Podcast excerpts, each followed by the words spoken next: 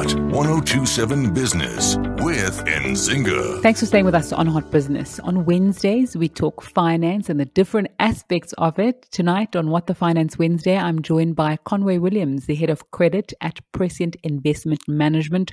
Conway, thanks for your time on Hot Business this evening. What is responsible investing?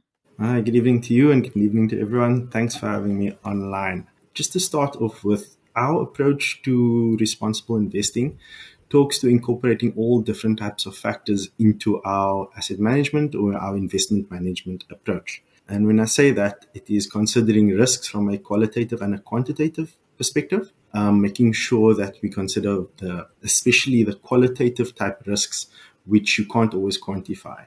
Um, I know that it might sound like a little bit of gibberish, but if, if I were to break it down um, sometimes you can't quantify trust. You can't quantify the impact necessarily that your investments will have in the longer term. So what we try to do is look at the numbers, but then also overlay the softer type issues. And then when you combine combine the hard numbers with the softer type issues, you get a holistic approach to investment management, which would either show you whether to invest in an asset or not, whether it has value or not, or whether it will actually achieve desired developmental impact or not. So that is our approach to responsible investing. Mm-hmm. And so you've done a report as Prescient in when it comes to responsible investing for 2023. Please give us some highlights from that report. What were you looking for? Who did you speak to? And what were the main takeaways? So I think the starting point there is um, ESG, which falls under sustainable or responsible investing, has received a lot of negative attention over the last couple of years under the guise of people using it for greenwashing, people using it to do good, um, and then just using a sort of tick box approach to ESG or responsible sustainable investing. We've always felt that responsible investing, which includes ESG, as an integral place in the investment approach because it allows you to unearth risks that are not necessarily shown in audited financials, that are not necessarily shown when people present business plans to you or not. So what, what we've done is we found evidence, we've shown um, how long-term performance is impacted if you include ESG or responsible investing in your approach. We've mm-hmm. been able to chat to clients who are showing a growing demand for clean, green, or infrastructure type products which has a very long term type focus, which matches their long term ambitions. So it's yes, the starting point is understanding the regulatory landscape, understanding the performance, understanding the investor requirements, but ultimately showing and showcasing our approach to risk management and how incorporating ESG or considering qualitative type factors has a very positive impact on a risk management approach. And if I were again to just take a step back and, and simplify what I'm saying is to incorporate factors that make sure that you're considering all risks or, or risks that you can't necessarily quantify. If you embed that sort of thinking in your approach, you are discharging your duty. You are considering everything and anything that you should, and not only looking at the numbers or not only doing desktop analysis. You're actually making holistic investment decisions that help you manage risks better. And that is also considering environmental, social, and impact factors, especially for the funds, certain funds that we do manage, which have that mandate. Mm-hmm. Conway, I mean, I guess you're talking about if you're talking about investing, you know, it's not an altruistic venture. People want to make returns, decent returns on their money. And you're saying this is just one of the ways, and people are moving towards this. It, it does feel, you spoke about the greenwashing before. It does feel like there is often a perception that sustainable investing, investing in more sustainable ways, can be a grudge or is not something that is mainstream. Yeah, that is that's quite correct. Um, so the starting point and why we sort of developed our own methodology and why we've embedded responsible investing in our approach is because we use it for risk management. And it might sound very harsh, but we do not use ESG as a means to make the world a better place. We need to um, honor client promises. We need to make um, commercial returns for our clients as, clients as we promise them. But we also need to ensure, remember, we are managing debt funds or funds that invest in credit type instruments. So we don't have that equity upside. So we lose money if if there is a default or if there's business rescue and the likes. So risk for us is ultimately the most important part. And mm-hmm. our research as a house shows that E and S and G issues are generally the issues that result in the downfall of companies, result in those defaults. So if you have an approach that considers environmental risks, social mm-hmm. risks, governance risk, and you again you overlay that with your quantitative skills and your analysis of financials and numbers, you have a better or more, more holistic risk approach to investing. And then you actually make those commercial returns. And I think the important part is while we try to do good, and again, embedding ESG or RI into your approach does have second or third round effects, like, for example, job creation or housing where there isn't. Ultimately, you meet the client returns by not losing money because of what we manage and how we manage. Okay.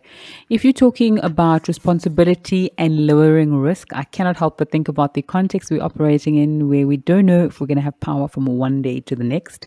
Uh, our electricity minister basically said that in, in nice English and very like serious engineering English, but we don't know. And that's bad for business and that's bad for the country.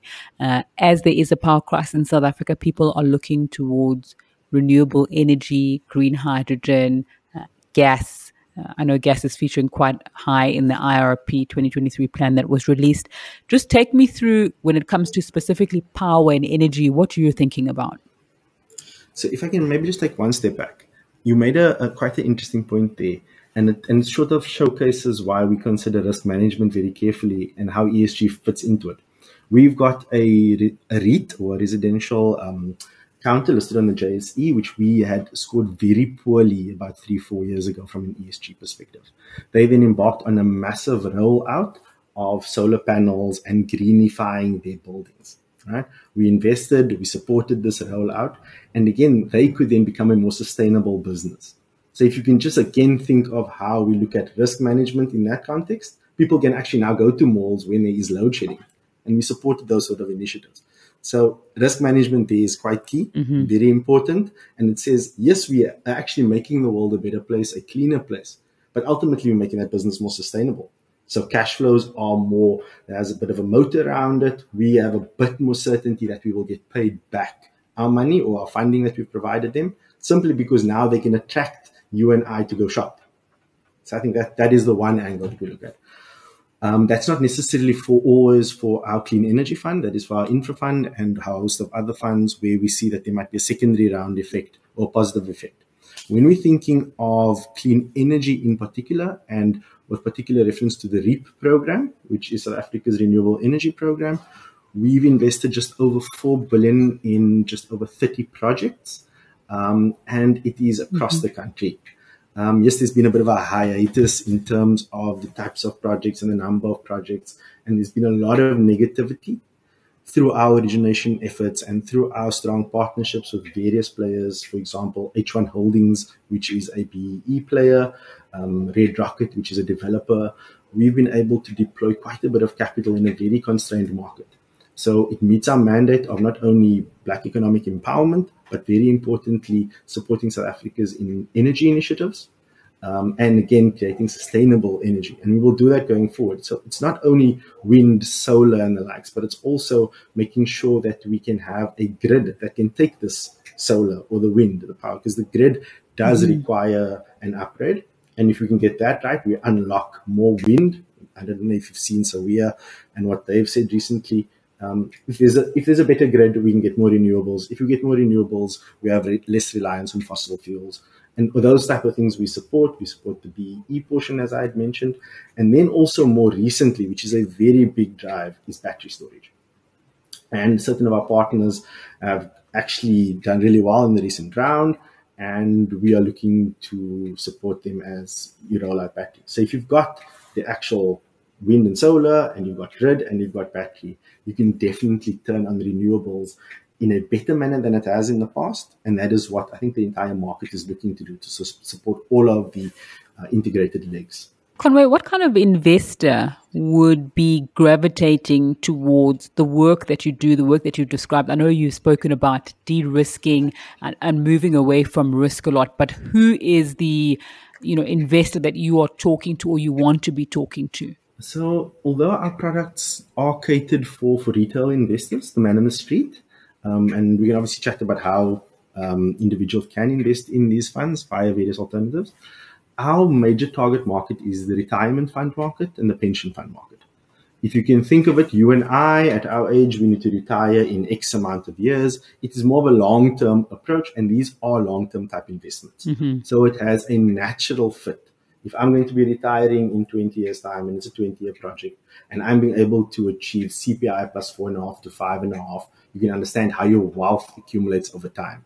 So it is more for the large institutional space um, and for people who want a alternative to what is out there in, by investing in our funds and have a bit of a longer term, um, I suppose, horizon and not immediate liquidity needs.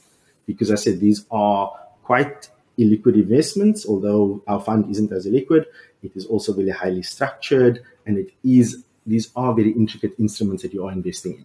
So it is more for the sophisticated market, but it doesn't stop the retail individual from investing. Conway Williams, thank you so much for your time. I think we may have gotten a little bit cut off at the end, but really appreciated that conversation about investing in sustainable ventures. He's the head of credit at Prescient Investment Management. It's time for a short break. When we come back, Wayne McCurrie from FNB Wealth and Investment will be taking us through the local and international market movements. For today, do stay with us on Hot Business here on Hot 1027. Hot 1027 Business with Nzinga.